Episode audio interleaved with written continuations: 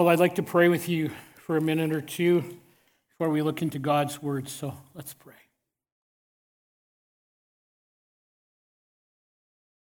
You know, as we were singing your praises today, Lord, just different images flashing through my mind. We think of you as the one that has created it all, the eternal something, the eternal one self existent one.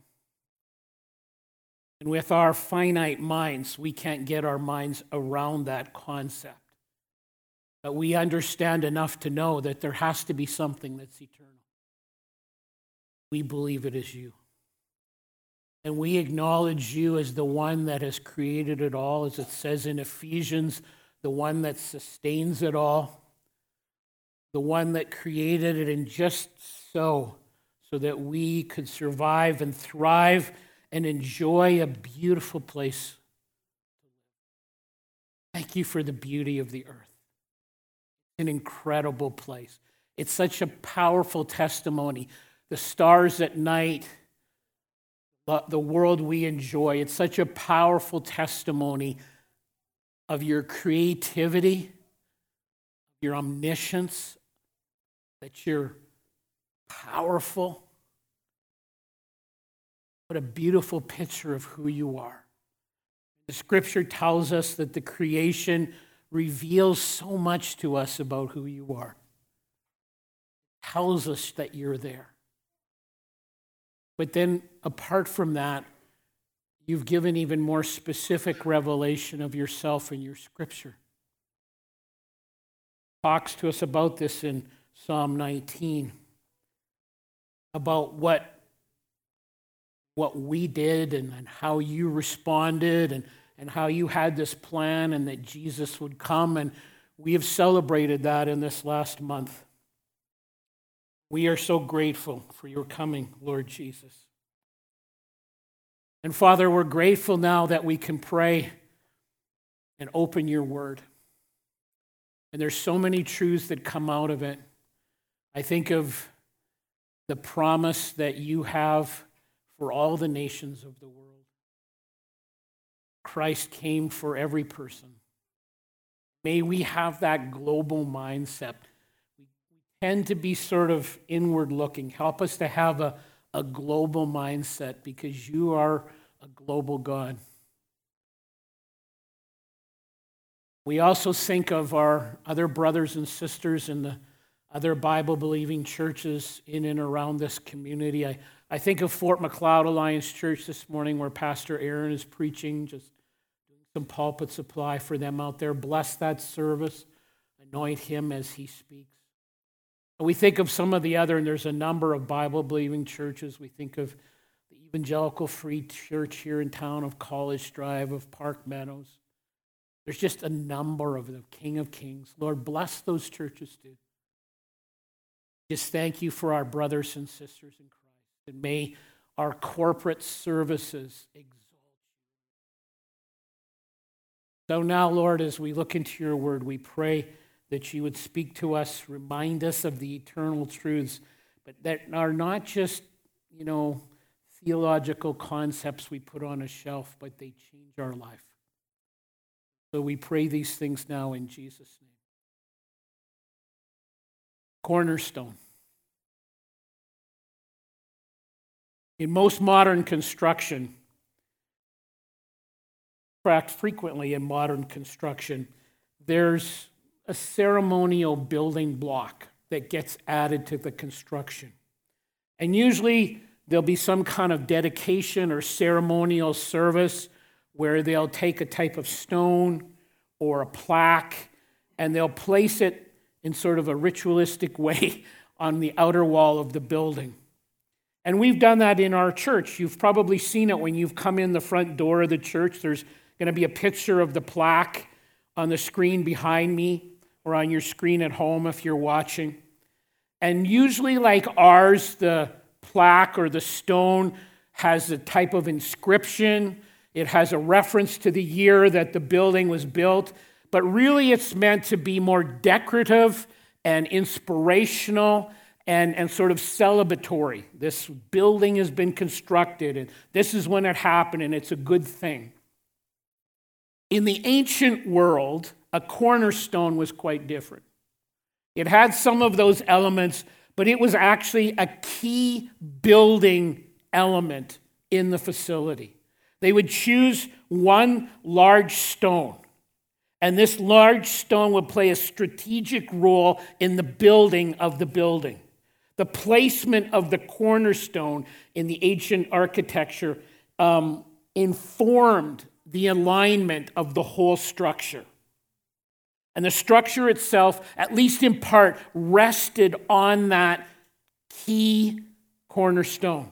And so when they went to place it, they did it very carefully. And the builders would take sightings and they would make sure that this stone was placed just so, because then after them, the stonemasons would come and they would construct the majority or the balance of the building based on the placement of that cornerstone. And it all hinged on that cornerstone. It all was built out from that. And they were sure that it had been placed just so, so that the walls would come together and be square and all the things that needed to take place. And so, functionally, as well as symbolically, it held the whole building together. The choosing and the placement, obviously, of the cornerstone was absolutely crucial. Throughout the month of December and concluding today, we've been looking at that kind of idea in a sense. We've been looking at how Messiah was the cornerstone. And we've been looking at it through the lens of a series called Searching for Hope.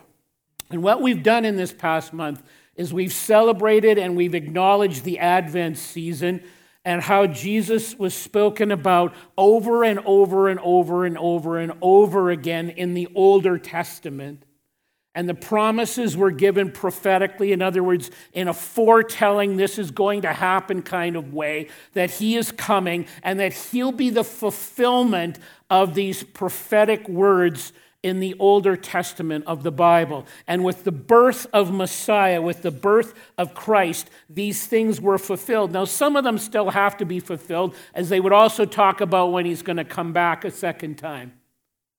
But in each of these messages in this past month or so, we have used the ideas of the Older Testament, we've referenced them, and we've used them to inform the New Testament and see how these things were fulfilled in the New Testament. And we're going to do that again today. But today, in addition to that, we're going to focus all our comments in and around communion. So it's going to be one big thing together. And we're going to see how Messiah and the coming of the Messiah fits together with this concept of the chief cornerstone in the ancient mind. And one of the promises of, from Scripture that talks about the chief cornerstone is again found in the book of Isaiah. And we have frequently referenced the book of Isaiah in this series. We were singing some of the concepts from the book of Isaiah earlier in the service. Isaiah is again one of the major prophets of the Old Testament. It doesn't mean that the minor prophets, so called minor prophets, are insignificant. It just means that the scope and the longevity and the reach of their ministry was a little more was a little larger in the case of the major prophets than the minor. Both important just bigger scope. And so isaiah is one of the major prophets. He lived about 700 years before jesus did. And he writes this. We again have referenced a number of times his prophetic comments these last few weeks, but listen to what he says today in Isaiah 28, verse 16. He says this So, this is what the sovereign Lord says See, I lay a stone in Zion, a tested stone, a precious cornerstone for a sure foundation. The one who trusts in him will never be dismayed. And so he's saying, Messiah is coming, a precious cornerstone. And the person that cho- chooses to trust, in other words, goes all in on this cornerstone, will not be dismayed. Look for his coming, Isaiah is writing. And he says prophetically, the Messiah is coming. God promises to send. And what he's saying by that, to send his son. And he is the very foundation on whom we need to build everything in our life. Everything needs to build out and be supported and be aligned by that chief cornerstone. So let's see now how this gets played out in the New Testament era, in fulfillment of the prophecy of Isaiah. So turn with me in your Bible, your hard copy, or on your device to the book of First Peter. First Peter is found almost all the way to the end of the Bible. If you come to Galatians and Ephesians, keep going a little bit to the right. If you come to Hebrews, just past that. Revelation, you've gone too far. First Peter chapter 2 verses 4 to 10. And Peter, the book of Peter, is written by the apostle Peter, who really was the chief spokesman of the apostles that rode with Jesus for three years. And then were instrumental in the, in the sort of the launch and the continuation of the early church. Listen to what Peter writes in fulfillment and referencing this Isaiah 28 passage. It says to this Peter writes, as you come to Him, as you come to Christ, the living stone, rejected by men, but chosen by God, and precious to Him, you also, like living stones, are being built. So when you make this choice, like it says in Isaiah, to trust in Him, you become part of the family of God. And it's a process. He walks with you every day. He comes into your life, He changes your life, but you are being built at the same time. You are being built into a spiritual house to be a holy priesthood. And often we try to take what we think about ourselves and who we think we are based on all kinds of circumstances in life and this can be very disappointing at points. And contrary to that, the scripture says, no, no, find who you are and how valuable you are and how instrumental you are based on who you are in Christ. You, and just listen to some of these truths in this passage about who you are. You are a living stone because you're connected to the chief cornerstone. You are part of a holy priesthood. God has things for you to do in his service, is what he's saying. You are a holy priesthood, a spiritual house, offering spiritual sacrifices acceptable to God through Jesus Christ. Because of what Christ has done in you, you are able to make sacrifices to God that are acceptable to absolutely holy, pure God. Apart from Jesus, our sacrifices fall by the way. For in Scripture it says, and now he's going to quote the Isaiah passage, for in Scripture it says, See, I lay a stone in Zion, a chosen and precious cornerstone, and the one who trusts in him will never be put to shame. Never be put to shame. And then a very much defining line in the stand verse, verse 7. Now, to him who believes, this stone is precious. Word believe in Scripture always means I'm all in, I'm absolutely committed. But then it says, But to those who did not believe, the stone the builders rejected has become the capstone, and a stone that caused men to stumble, and a rock that makes them fall. They stumble because they disobey the message, which is also what they were destined for. But, and again, he speaks to us that are part of the family, but you are a chosen people, a royal priesthood, a holy nation that you may declare the praises of him who called you out of darkness into his wonderful light. You're part of the family of God. Once you were not a people, but now you are the people of God. Once you had not received mercy, but now you have received mercy from God alone. It also says, just keep those ideas in mind, back in the book of Ephesians, which is just a little bit to the left. Ephesians chapter 2, verses 19 to 21. So we've heard what Isaiah said was going to happen. We've heard how Peter has said this has taken place. Now listen to what the Apostle Paul says as he writes to the church at Ephesus. He says, consequently, in other words, because of this, this is what's going to be true. Consequently, you are no longer foreigners and alien, aliens. In other words, you're no longer outside of the family of God, but fellow citizens with God's people and members of God's household, built on the foundation of the apostles and prophets, with Christ Jesus himself as the chief cornerstone. In him, the whole building is joined together and rises to become a holy temple in the Lord. A holy temple in the Lord. Very much in these verses, in 1 Peter and in Ephesians, there's this line in the sand drawn in these passages. And this is what communion, when we break bread together, points us to as well. This very clear line in the sand that God has. And this, the line is that Jesus was sent by the Father to be Messiah, to be the chief cornerstone, to be the one around whom our whole life is built. The one that you enter into relationship with God by trusting in what He said He was and what He said He would do. The one that Scripture says you put your faith in. The one, as it said, I think it was in verse 5 of 1 Peter chapter 2, the one that you believe in. And you believe in him for salvation. You believe in him for forgiveness. You understand, I, am alienated from a holy God. I'm trusting him for salvation, for forgiveness for my sins. I'm trusting him for life itself.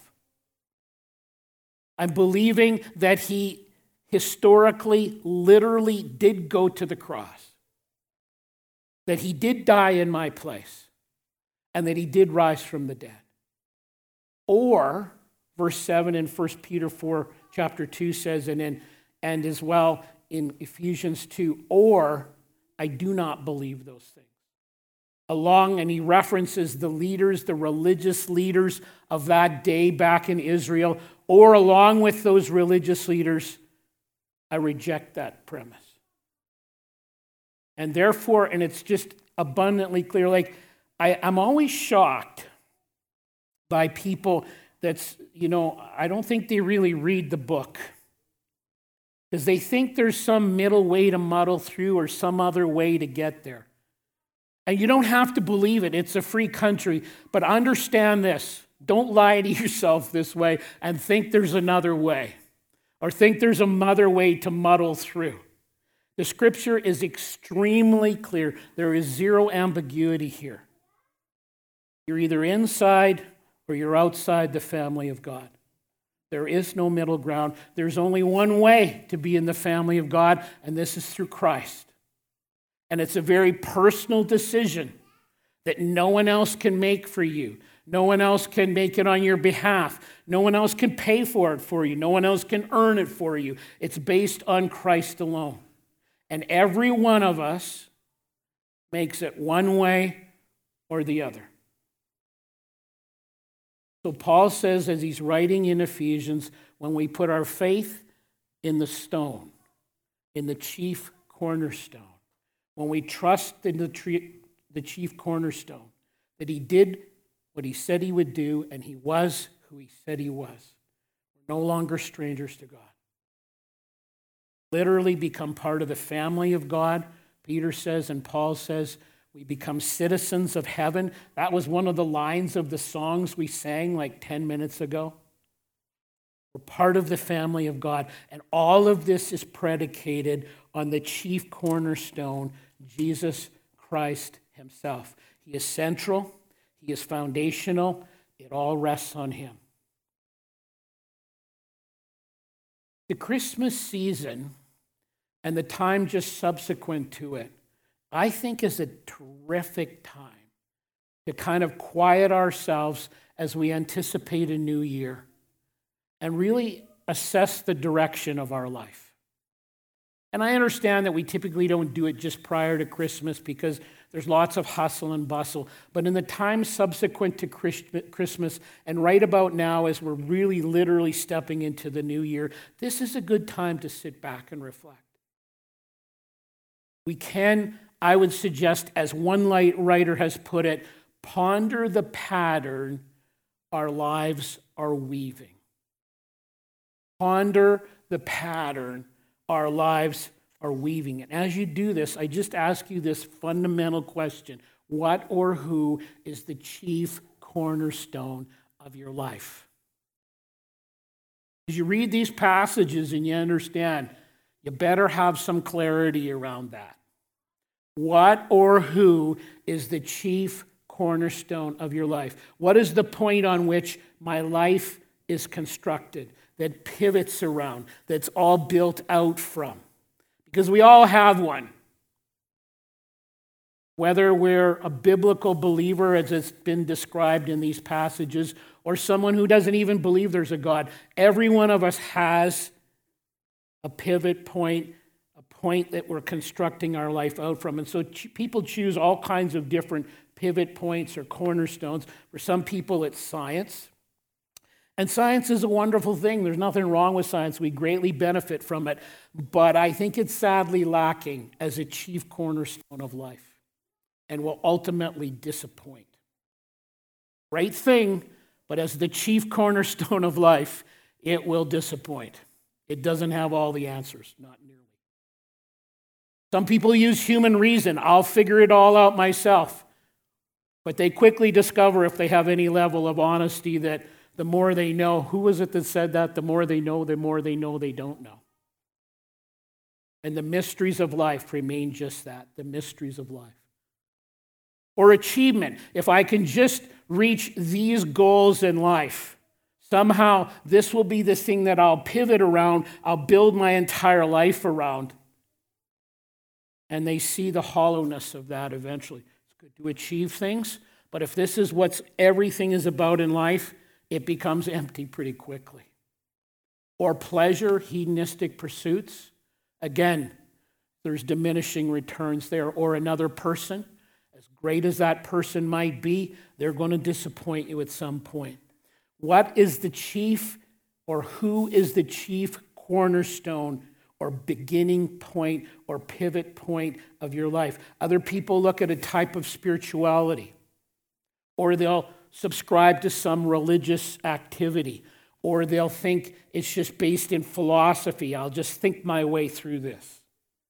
Or serving others, this, this will do it for me, or social justice. Again, every one of these things have some real element of positivity to them. But as the chief cornerstone of life, you will ultimately, I'm going to suggest, find them lacking.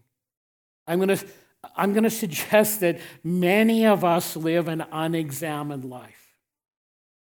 And we kind of just let life unroll in front of us. And we're hesitant to take an extended, honest look at what the real cornerstone of our life is. As life progresses, many people find the thing they've actually built their life on, whether they're even aware of that or, or not, is something that will ultimately disappoint them because it's the wrong cornerstone. You don't have to agree, but God says it very, very plainly. There is only one reliable cornerstone. There is only one chief cornerstone. When we come to the communion table, what we are doing is we are acknowledging that. You're bowing the knee, either literally or figuratively, to that. We are saying one more time Lord Jesus, I have chosen you. As you reached out to me, and I received what you did. I want to, as I come to the communion table, I want to thank you for giving me and for saving me. I understand I didn't deserve that mercy that 1 Peter chapter 4 verse 10 talks about. I didn't deserve it. I didn't earn it. It's just something you've given to me. And I say thank you to you for that. I affirm again that you are the chief cornerstone of my life. That I want, as it says in verse 5 there from 2 Peter 2, I want my whole life to be built out from you, as it's sort of symbolically referenced in the communion time. I want to trust you and you alone with the direction of my life. I understand relationship with God has that element of the eternal to it, and one day I'll be with you in heaven. But it's, it's, it's not just that, as important as that is, it's every day. That's why it says in the early part of that second, First Peter chapter 2, we're, we're being built. There's that element of the already and not yet.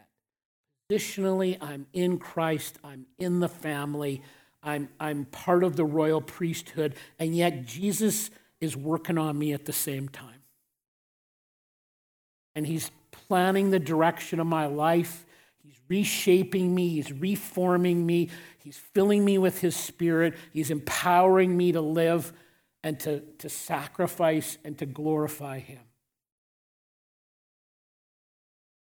As I take communion, I affirm this and I worship you. I do this.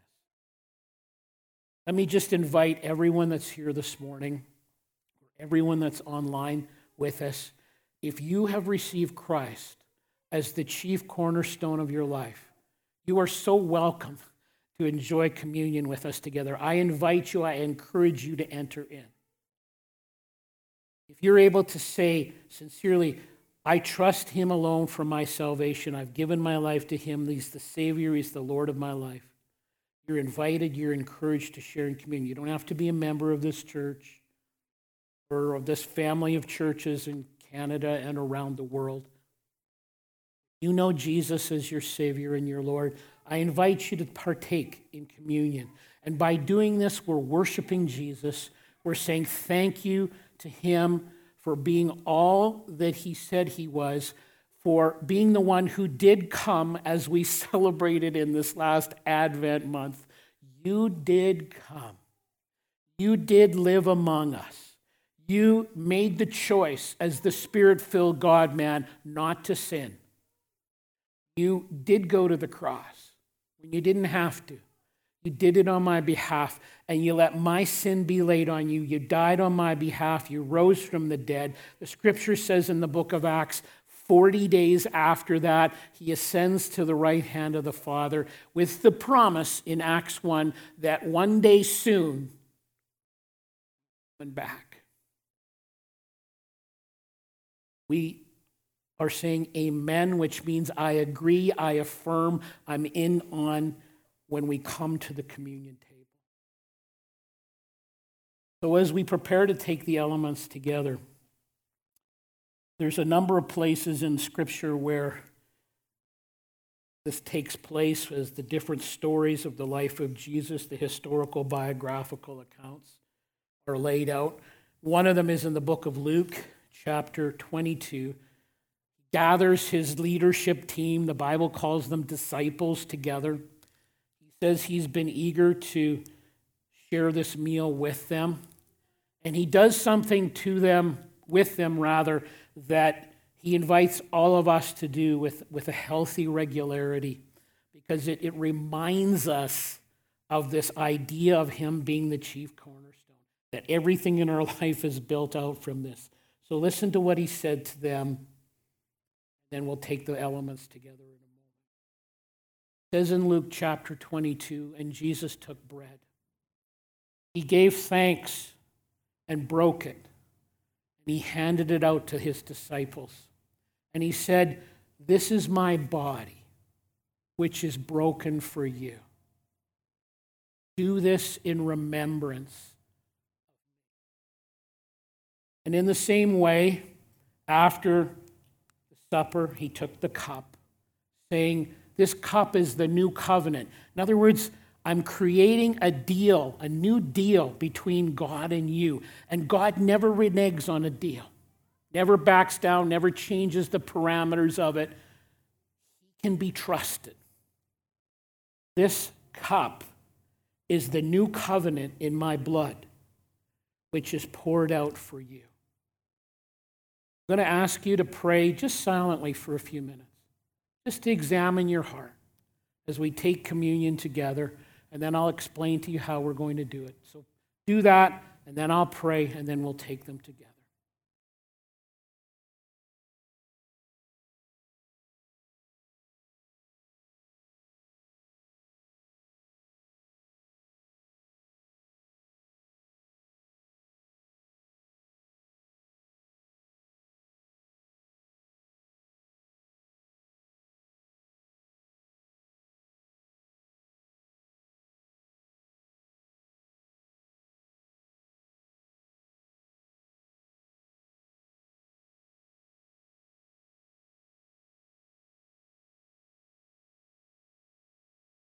In the quietness of these moments, either at home or here in the sanctuary, we say thank you, Lord Jesus.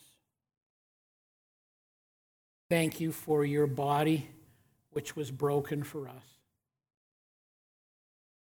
Bit at you, they beat you, they hit you with the butt end of their spears, all of the things they did. We thank you that you allowed your blood to be shed, which led to your death prior to your resurrection.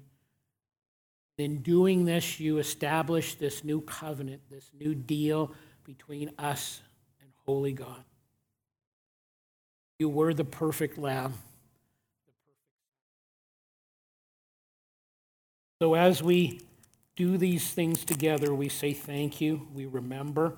We remember the day or the time in our life when we gave our life to you and you forgave us and we became part of the family of God. Think back to what you did. We think back to that time in our life when you saved us, and we look forward to the day when you'll come back. May it be soon. Do these things now in Jesus' name. Take the bread.